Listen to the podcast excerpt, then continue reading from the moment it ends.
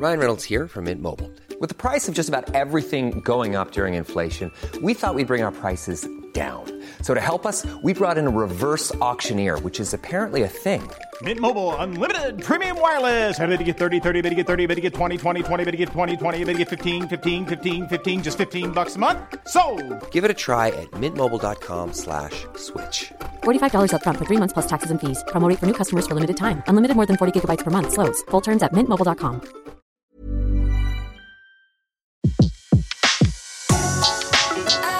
Le meilleur de séances radio est maintenant sur We Love Cinéma. Aujourd'hui, le filmographe est consacré à la carrière de Richard Widmark sur Séance Radio par BNP Paribas. Bonjour Antoine Cyr. Aujourd'hui, euh, vous allez nous faire découvrir euh, un grand comédien américain. Et oui, il a vraiment fait une immense carrière, c'est Richard Widmark. Alors c'était un homme pacifique, cultivé, au caractère débonnaire et qui détestait les armes à feu. Et Sidney Poitier, qui fut un des premiers acteurs noirs à connaître le succès à Hollywood et qui avait joué avec Widmark dans La Porte s'ouvre de Mankiewicz, s'en souvenait comme d'un homme particulièrement amical.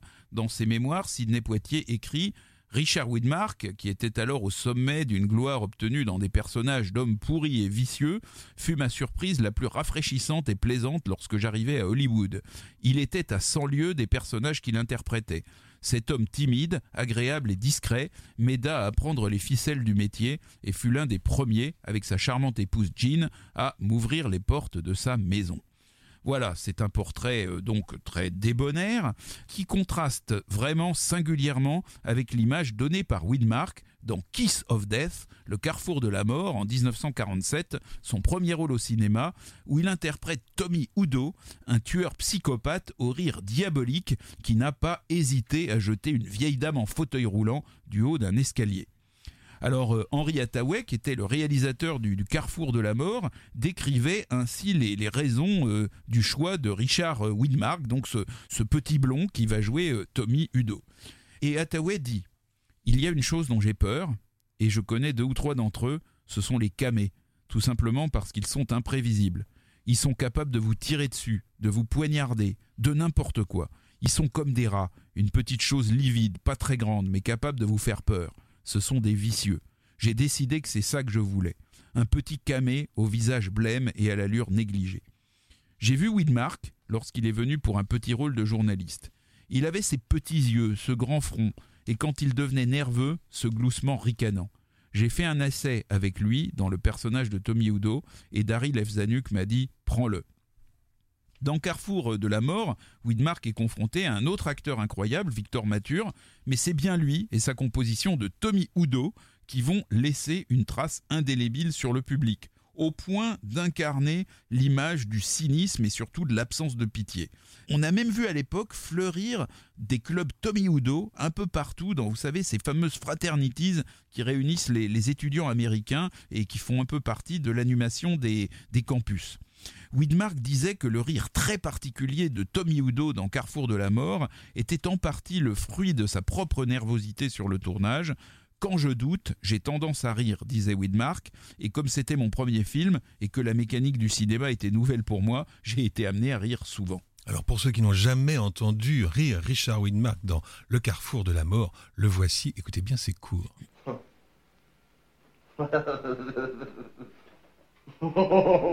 C'est tellement court, on pourrait l'écouter une deuxième fois. Voilà, maintenant on peut continuer. C'est à vous, Antoine. Alors, revenons au début. Richard Widmark était né en décembre 14 à Sunrise, un village du Minnesota tellement petit et perdu que quelques années plus tard, cherchant à retrouver le lieu de sa naissance, il a dû embaucher un géographe pour le localiser. Son père avait de lointaines origines suédoises, il trouva un emploi de représentant de commerce quand Richard avait un an, et les Widmark ont déménagé souvent dans le Missouri, l'Illinois pendant son enfance. Sa grand-mère l'emmenait souvent au cinéma, et c'est ça qui a été euh, à l'origine de sa passion. Mais on peut dire que c'est quand même tout le mérite de Richard Widmark, qui est vraiment issu de l'Amérique la plus profonde, d'être devenu l'homme cultivé et ouvert qu'il fut pendant sa carrière. Alors, pour commencer, il étudia l'art dramatique à l'université, et en 1937, à l'âge de 23 ans, il fit un tour d'Europe à vélo avec un ami et réalisa un reportage sur l'embrigadement dans les camps de jeunesse nazis. À partir de 1938, il va décrocher de petits rôles dans des pièces de théâtre et surtout dans un genre très en vogue à l'époque, les pièces radiophoniques. N'oublions pas que la télé n'existait pas. C'est là qu'il va apprendre le métier aux côtés de, grands acteurs qui sont habitués du genre, Joseph Cotten, Van Effling ou Agnès Moorehead. Et donc euh, Widmark va faire euh, ses débuts à Broadway en, en, 1943 dans la pièce Kiss and Tell. Et donc il va se faire petit à petit un nom au théâtre, y compris d'ailleurs dans une pièce qui s'appelle Trio et qui va faire scandale, qui va être censurée au bout de 67 représentations et dans laquelle il interprétait un jeune étudiant amoureux d'une lesbienne qui vivait une histoire d'amour avec une femme plus âgée. Et cette pièce était mise en scène par Bretton Windust, le futur réalisateur de La femme à abattre avec euh, Humphrey Bogart. Tout de même. Après son succès dans le, carrefour de la mort, Widmark signe un contrat avec la Fox et il va être très sollicité pour des rôles de méchants. Ce sera par exemple en 1948 la, la dernière rafale, The Street with No Name, un excellent euh, polar de William Cayley, dans lequel Widmark interprète encore un bandit, mais cette fois-ci un type beaucoup plus normal que, que Tommy Udo, euh, le chef de bande Alex Styles. Et puis alors, euh, il va en revanche retrouver très vite un, un, rôle de psychopathe dans La femme aux cigarettes de Jean Negulesco. Face à Aida Lupino et à Cornel Wilde. Absolument.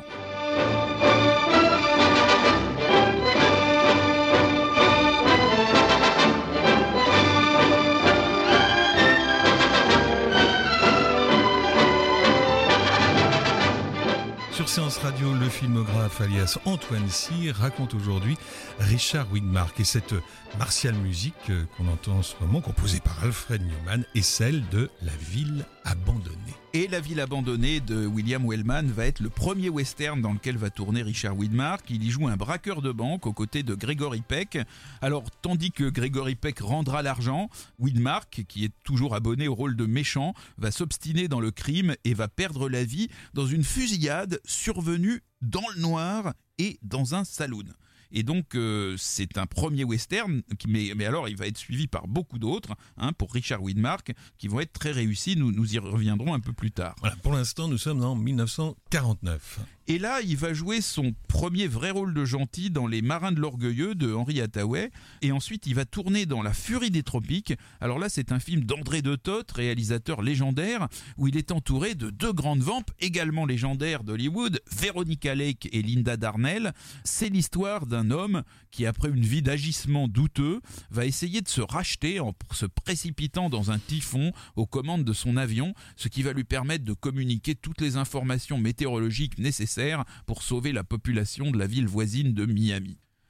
En 1950, euh, là, nous avons vraiment une année exceptionnelle pour Richard Widmark, avec euh, des personnages très différents, mais tous très marquants. Un méchant, un pauvre type et un gentil. Et ben on commence par le méchant. Alors, le méchant, c'est le personnage de Ray Biddle dans La Porte s'ouvre, No Way Out. Franchement, un, film qui s'appelle en français La Porte s'ouvre et qui s'appelle en anglais No Way Out, c'est euh, voilà, c'est puzzling comme disent les Anglais. Donc c'est un film de, de Mankiewicz et donc blessé au, au cours d'un hold-up, il y a donc deux truands, Ray Biddle et son frère John, qui sont soignés d'urgence par le docteur Brooks, un interne noir qui est interprété par Sidney Poitier.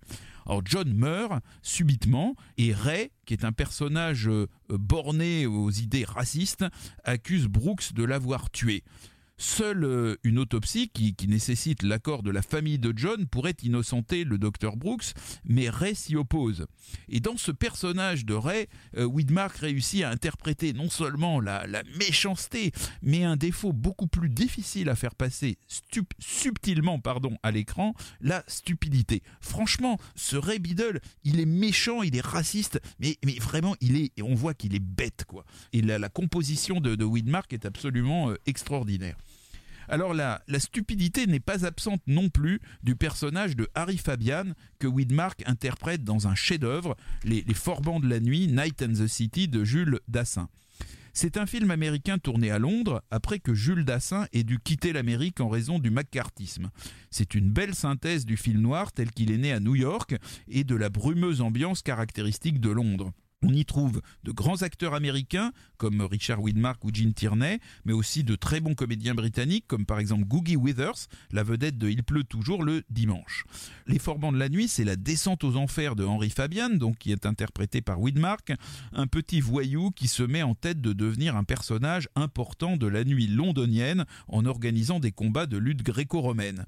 Alors pour faire ça, il faut qu'il détrône Christo qui organise des combats de catch et qui monopolise l'attention des spectateurs intéressés par ce type de combat. Et pour parvenir euh, à ses fins, Fabian, alias Widmark, va pouvoir compter sur Grégorius, le père de Christo, qu'interprète un véritable ancien champion de lutte, le très spectaculaire Stanislas Bisco. Alors euh, Grégorius donc est nostalgique de la lutte gréco-romaine traditionnelle et il va accepter de combattre lui-même pour Fabian. Mais les choses vont très mal tourner. Grégorius va mourir d'une crise cardiaque après un combat à l'entraînement d'une violence inouïe. Cette scène est, absolument incroyable. Mais donc Bisco va, enfin euh, Grégorius alias Bisco va mourir à l'issue de ce combat et donc désormais Fabian, qui est en fait un petit amateur qui avait un rêve trop grand pour lui, va être poursuivi dans tout Londres par Christo, qui l'accuse d'avoir tué son père et qui veut sa peau. Et c'est à Paris que Jules Dassin tournera son film suivant, du Rififi chez les hommes, d'après Auguste Le Breton. On parle maintenant du personnage gentil joué par euh, Richard Widmark. Oui, alors euh, c'est vrai que c'est des sentiments beaucoup plus nobles qui animent le docteur Clinton Reed, que Widmark interprète dans Panique dans la rue, un excellent film d'Elia Kazan. Un scénario euh, qui recevra un Oscar et dont la musique est une fois de plus signée Alfred Newman.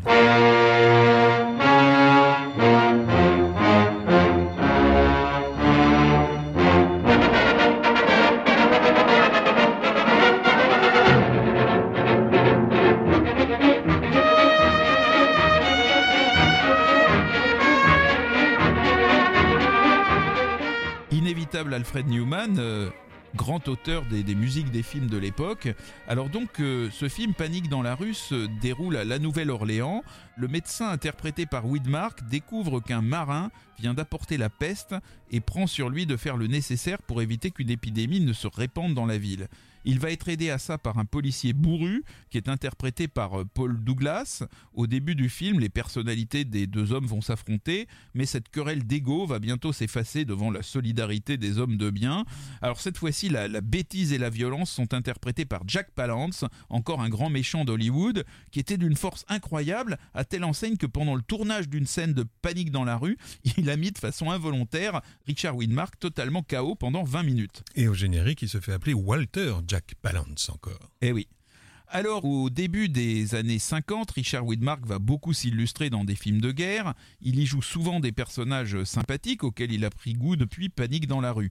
Parmi les grands films de guerre que Richard Widmark tourne au début des années 50, il faut citer Okinawa en 51 de Lewis Milestone, un très bon film sur les horreurs de la guerre, où Widmark joue un officier tourmenté et où il partage l'affiche avec Jack Palance à nouveau, mais aussi avec Karl Malden, un acteur qu'il retrouvera euh, souvent, en particulier dans Sergent la Terreur, un film de Richard Brooks qui se déroule pendant la guerre de Corée.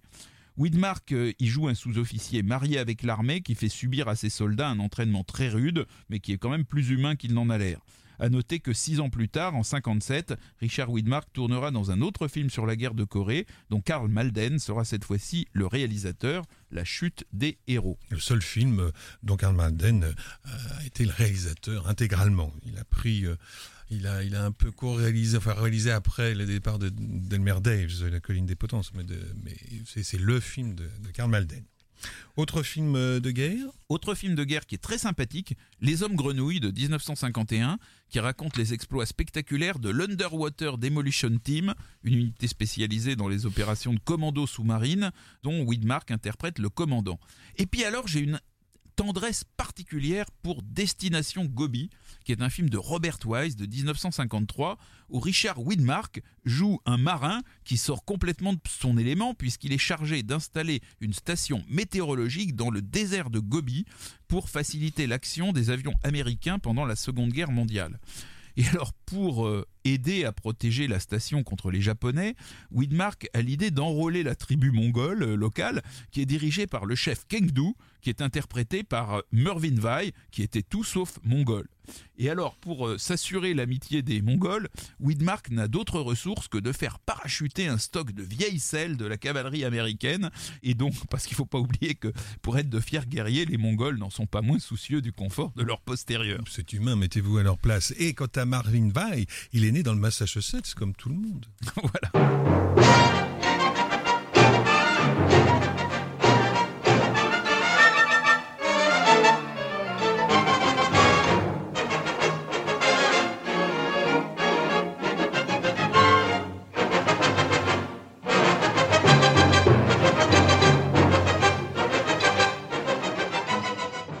Antoine Cyr, le filmographe de Séance Radio, et avec lui aujourd'hui, c'est à Richard Widmark que nous nous intéressons. Un Richard Widmark qui prend goût au rôle de gentil, et ce n'est pas My Pal Gus, qui est un film de Robert Parrish de 52, qui va le détourner de cette voie. C'est une comédie dramatique dans laquelle Widmark affronte son ex-femme pour la garde de son fils Gus, un enfant à problème. Il va tout de même revenir à un personnage beaucoup plus trouble dans Le port de la drogue de 1953. Alors ça, c'est un film extraordinaire de Samuel Fuller, dont le titre français est complètement inexplicable, puisqu'il n'est pas du tout question de drogue dans l'histoire. Hein. Le, titre original, c'est Pick Up on South Street, et c'est l'histoire d'un pickpocket asocial et arrogant qui vit dans une baraque de fortune entre deux pontons. Le, le film démarre par une scène extraordinaire. Nous sommes dans le métro à une heure d'affluence. Il fait chaud. Widmark se ferait un chemin parmi les passagers pour s'approcher d'une jeune femme interprétée par Jean Peters, et qui semble manifestement s'intéresser à sa personne. Et donc Widmark, bah, pendant qu'elle le regarde, pendant qu'elle le regarde, il en profite pour voler son portefeuille dans son sac à main. Et euh, il descend euh, à la station suivante. Et là, en fait, il y avait des agents du FBI qui filaient la femme, Jean Peters, et qui se rendent compte qu'il s'est passé quelque chose, mais il est trop tard, le métro redémarre. Alors pourquoi Jean Peters était-elle filée? Eh bien, c'est parce qu'elle avait dans son portefeuille des microfilms confiés par son petit ami qui s'avéra être un agent communiste. Et donc Widmark, ben, il se retrouve en possession de ces microfilms que le FBI, comme d'ailleurs les communistes, veulent absolument euh, retrouver. Et donc euh, ça, c'est ce film qui est absolument euh, extraordinaire. Alors Widmark va retrouver ensuite Samuel Fuller en 1954 pour Le démon des eaux troubles, un suspense à base cette fois-ci de risque nucléaire et dans lequel il partage l'affiche avec Bella Darvi, une actrice franco-polonaise qui était alors la petite amie de Daryl Evzanuk. Juste une petite précision pour revenir deux secondes au port de la drogue. Dans la version originale du film, il n'est pas question euh, de drogue, mais dans la version doublée en français, les communistes ont été remplacés par des trafiquants de drogue et le microfilm dont vous parliez, qui est piqué dans le sac dans, le métro au début par euh, Richard Widmark, en fait, c'est un, document où on va avoir euh, une nouvelle recette pour un, une nouvelle substance illicite, parce qu'en 1953, le Parti communiste est important en France. Marcel Cachin fait 12% aux élections présidentielles, et donc la Fox euh, a décidé de, de changer l'histoire. Effectivement, les communistes deviennent des trafiquants de drogue, et c'est de la drogue, effectivement, dans la version doublée en français. Voilà, c'est quand même un, un cas exceptionnel de, de, film dont on a changé le sens dans la version française. Il y a un film d'Hitchcock aussi, euh, les, euh, les Enchaînés, qui euh, sorti en Allemagne bien plus tard, évidemment, ne sont pas des pro-nazis. Euh, Claude Reims est un, est un communiste, justement. Enfin, c'est un groupe communiste, là, au contraire, qui, qui prend la place des, des néo-nazis dans, dans les Enchaînés d'Hitchcock. Bon, revenons à, à notre ami Winmark. Alors, en 1954, il prend une décision très importante pour la suite de sa carrière. Il va décider de ne pas euh, renouveler son contrat avec la Fox, car il est fatigué de ce système dans lequel il lui arrive de terminer un film le vendredi pour en commencer un autre le lundi suivant. Pour autant, euh, Widmark va quitter la Fox en, en bons termes, admettant qu'elle lui avait donné sa chance dans des rôles très divers, sans chercher à surexploiter le succès de son personnage dans le carrefour de la mort. C'est aussi en 1954 que commence pour Widmark une période d'une dizaine d'années où il s'illustrera tout particulièrement dans de très grands westerns. Citons tout d'abord ses deux derniers films sous contrat avec la Fox. D'abord, il y a le Jardin du Diable, où il va retrouver Henri Hathaway, son réalisateur fétiche, son grand ami, même si tourner avec lui n'était pas une sinécure. À propos d'Hathaway, Widmark disait En dehors du studio, c'est un homme charmant, mais sur le plateau, c'est Hitler. Le Jardin du Diable raconte l'histoire d'un groupe d'aventuriers qui acceptent de secourir un chercheur d'or piégé dans une mine en territoire indien à la demande de sa charmante épouse interprétée par Suzanne Hayward. À la fin du film, il reste Gary Cooper, Susan Hayward, les Indiens et Richard Widmark. Et ce dernier va de manière chevaleresque tricher aux cartes avec Gary Cooper, contre qui il jouait le droit d'être celui qui se sacrifie pour tuer un maximum d'Indiens qui déboulent du canyon pendant que les deux autres prennent la fuite.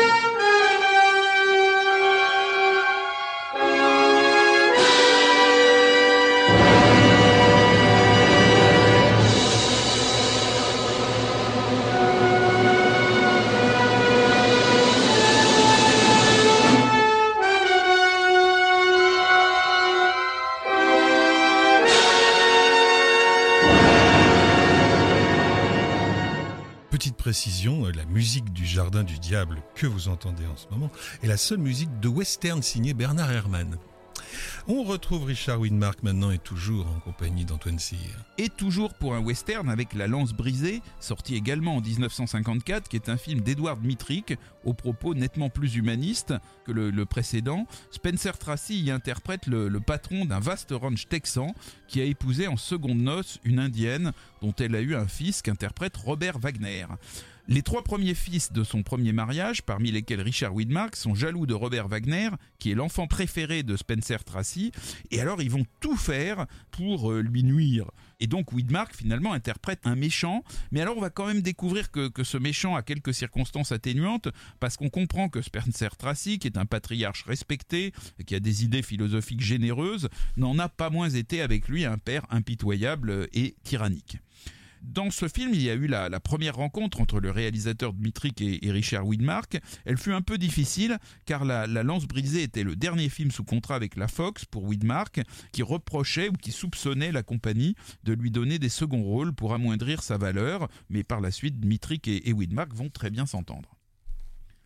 Après avoir achevé son contrat avec la Fox, Widmark va encore tourner dans de nombreux westerns importants, y compris avec son ancienne euh, compagnie. C'est par exemple le cas de La Dernière Caravane, qui est signée du grand Delmer Daves, où Widmark interprète un métis mi-comanche, mi-visage pâle, qui se heurte à la violence et au racisme des hommes de l'Ouest. Alors, Widmark, j'ai pas compté combien de minutes, mais il passe une très grande partie du film attaché à la roue d'un chariot, à l'initiative d'un shérif retors et grossier. Mais heureusement, la belle Jenny, qui est interprétée par Felicia Farr, qui, qui a beaucoup plu à Widmark pendant le tournage, va lui apporter de la nourriture et des paroles consolatrices.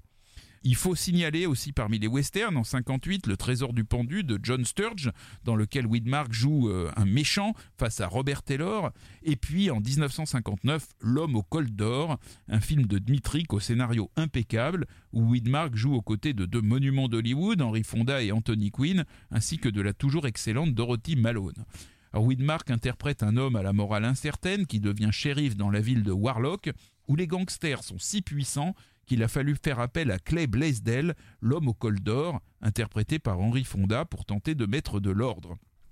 Mais Widmark va prendre au sérieux sa mission, tandis qu'il va s'avérer que Tom Morgan, Anthony Quinn, l'homme qui accompagne Blaisdell dans toutes ses aventures, est capable de comportements criminels.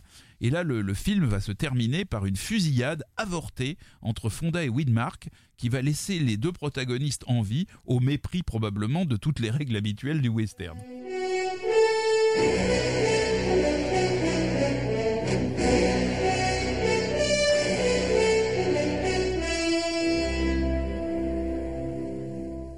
Cette musique annonce la suite des aventures de Richard Widmark au Far West. Alors oui, toujours au Far West, Widmark va tourner dans Alamo en 1960, le célèbre film produit, réalisé et interprété par John Wayne sur la résistance héroïque et désespérée d'une petite place forte texane face à l'armée mexicaine en 1836. Il va surtout participer à trois films du légendaire John Ford. En 1961, ça va être Les Deux Cavaliers, un film où Widmark partage l'affiche avec James Stewart et qui donne une vision désenchantée de l'Ouest. En 1962, là, c'est La Conquête de l'Ouest. C'est un film que John Ford a co-réalisé avec Henry Hathaway et George Marshall. C'est une fresque de 2h40 à la distribution pléthorique, puisqu'on y trouve, outre Richard Widmark, Henry Fonda, Karl Malden, Spencer Tracy et Gregory Peck. Un film de, de, de presque 3 heures et sur trois écrans, puisqu'il a été tourné en cinérama et sur la musique de l'incontournable Alfred Newman. Alors la conquête de l'Ouest, ça se voulait une espèce de, western définitif, la, la, somme du genre. Et pourtant, John Ford va y ajouter en 1964 un post-scriptum très attachant qui sera son dernier grand film. C'est Les Cheyennes. Le titre original d'ailleurs des Cheyennes, c'est Cheyenne's Autumn, et c'est un titre qui rend bien mieux compte du propos de ce film, au technicolor somptueux, qui voit John Ford installer pour la neuvième et dernière fois ses caméras dans le site grandiose de Monument de Valley. Widmar qui joue avec talent un capitaine de cavalerie qui incarne le remords tardif de l'Amérique envers la nation cheyenne agonisante, tandis que son ami Karl Malden incarne un militaire sans scrupules. Alors bien sûr, pendant toutes ces années, la carrière de Widmark ne se limite pas au western. Il interprète le Dauphin de France dans un film assez moyen d'Otto Preminger, où Gene Seberg est Jeanne d'Arc, et il joue dans une de ses très rares euh, comédies, Père malgré lui, un film également très moyen de Gene Kelly en 58. Alors il va ensuite participer en 61 à un film nettement plus convaincant, Jugement à Nuremberg de Stanley Kramer.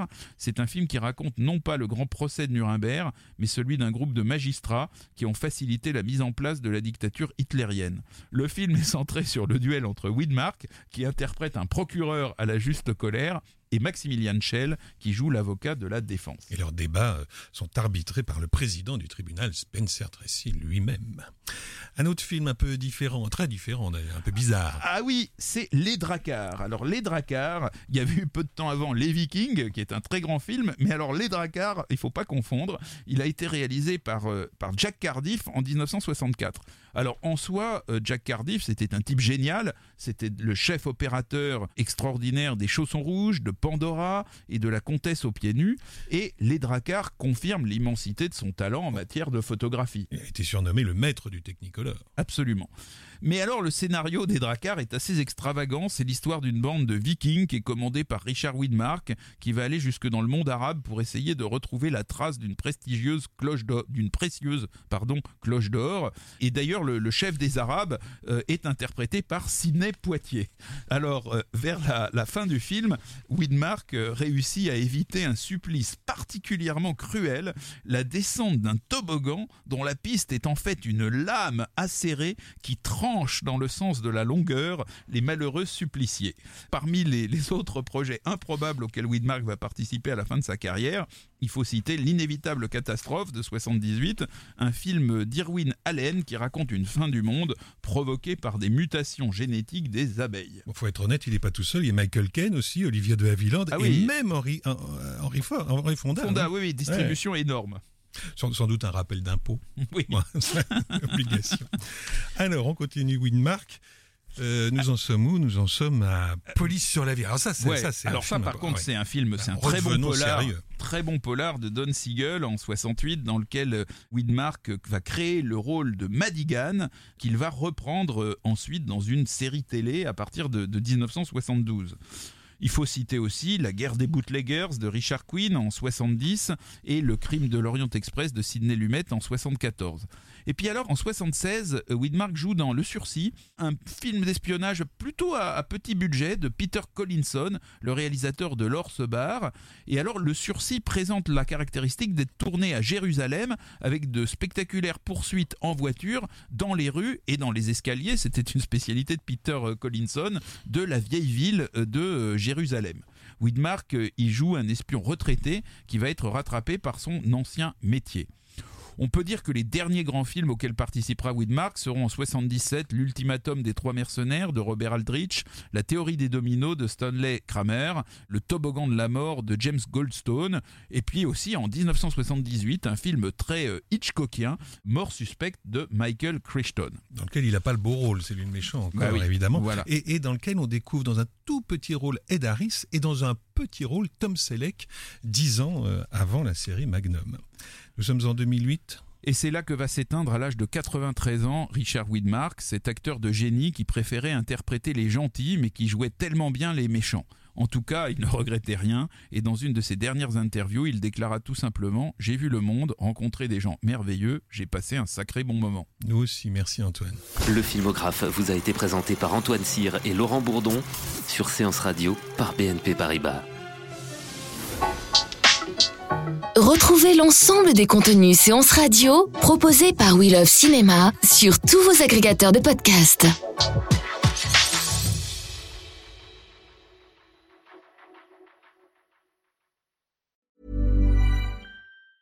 Planning for your next trip?